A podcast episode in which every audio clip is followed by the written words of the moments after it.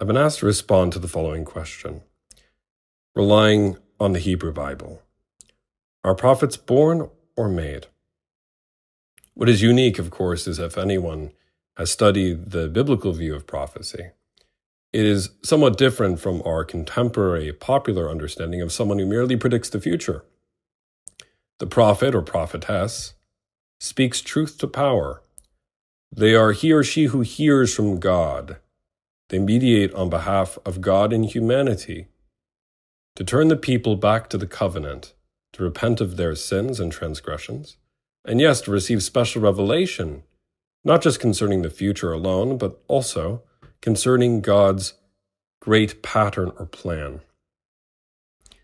That is why Moses is speaking truth to power, such as to Pharaoh, let my people go. That's why Jeremiah confronts the corrupt priests, princes, and king of Jerusalem, warning them about the imminent invasion.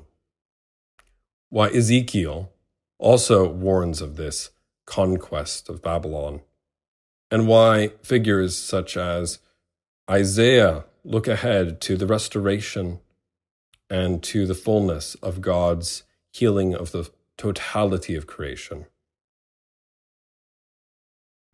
In this sense, is the prophet someone who is born like you and me, an ordinary person, and then suddenly swept off their feet, made in some divine action into this celestial figure? Or are they someone who, in a predestined way, is chosen before the foundations of the world and was always uni- uniquely marked out as special, uniquely chosen to perform this function, and in this way, from the moment of their conception, was designed with this ability to communicate with God in a particular or unique form. And I would simply respond to this sort of a prompt the fact that in theology, we should often avoid an either or answer, and usually the answer is a both and. A perfect example could be made of Moses.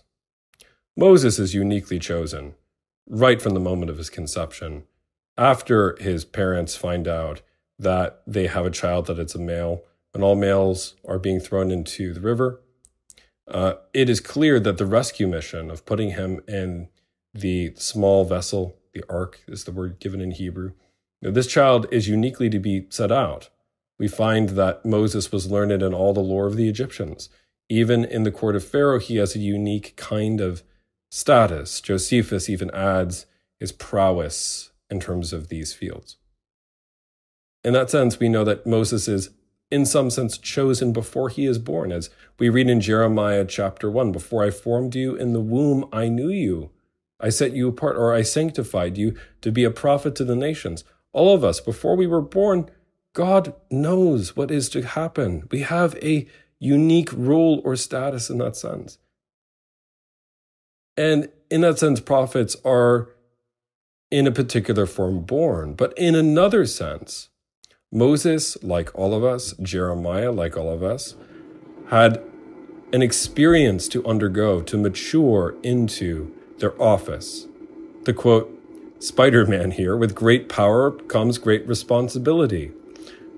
The burning bush experience perhaps didn't make Moses, but it made Moses into the kind of mediating figure who could mediate between God and the people of Israel, insomuch as he personally knew God dare I say, as his own personal savior and as a national savior and deliverer too. We also see in Jeremiah the, the sudden reality that after he has an encounter with God as a youth, after his lips are touched, suddenly he has this personal encounter with God as Savior and also, too, with God as national judge, judicating here what has happened to the people and ultimately rescuing them, as we see in prophecies, uh, particularly in Jeremiah chapters 32 through 33. In Ezekiel, the opening three chapters, we see how Ezekiel must eat a literal scroll Clearly, Ezekiel was singled out beforehand in some kind of special way.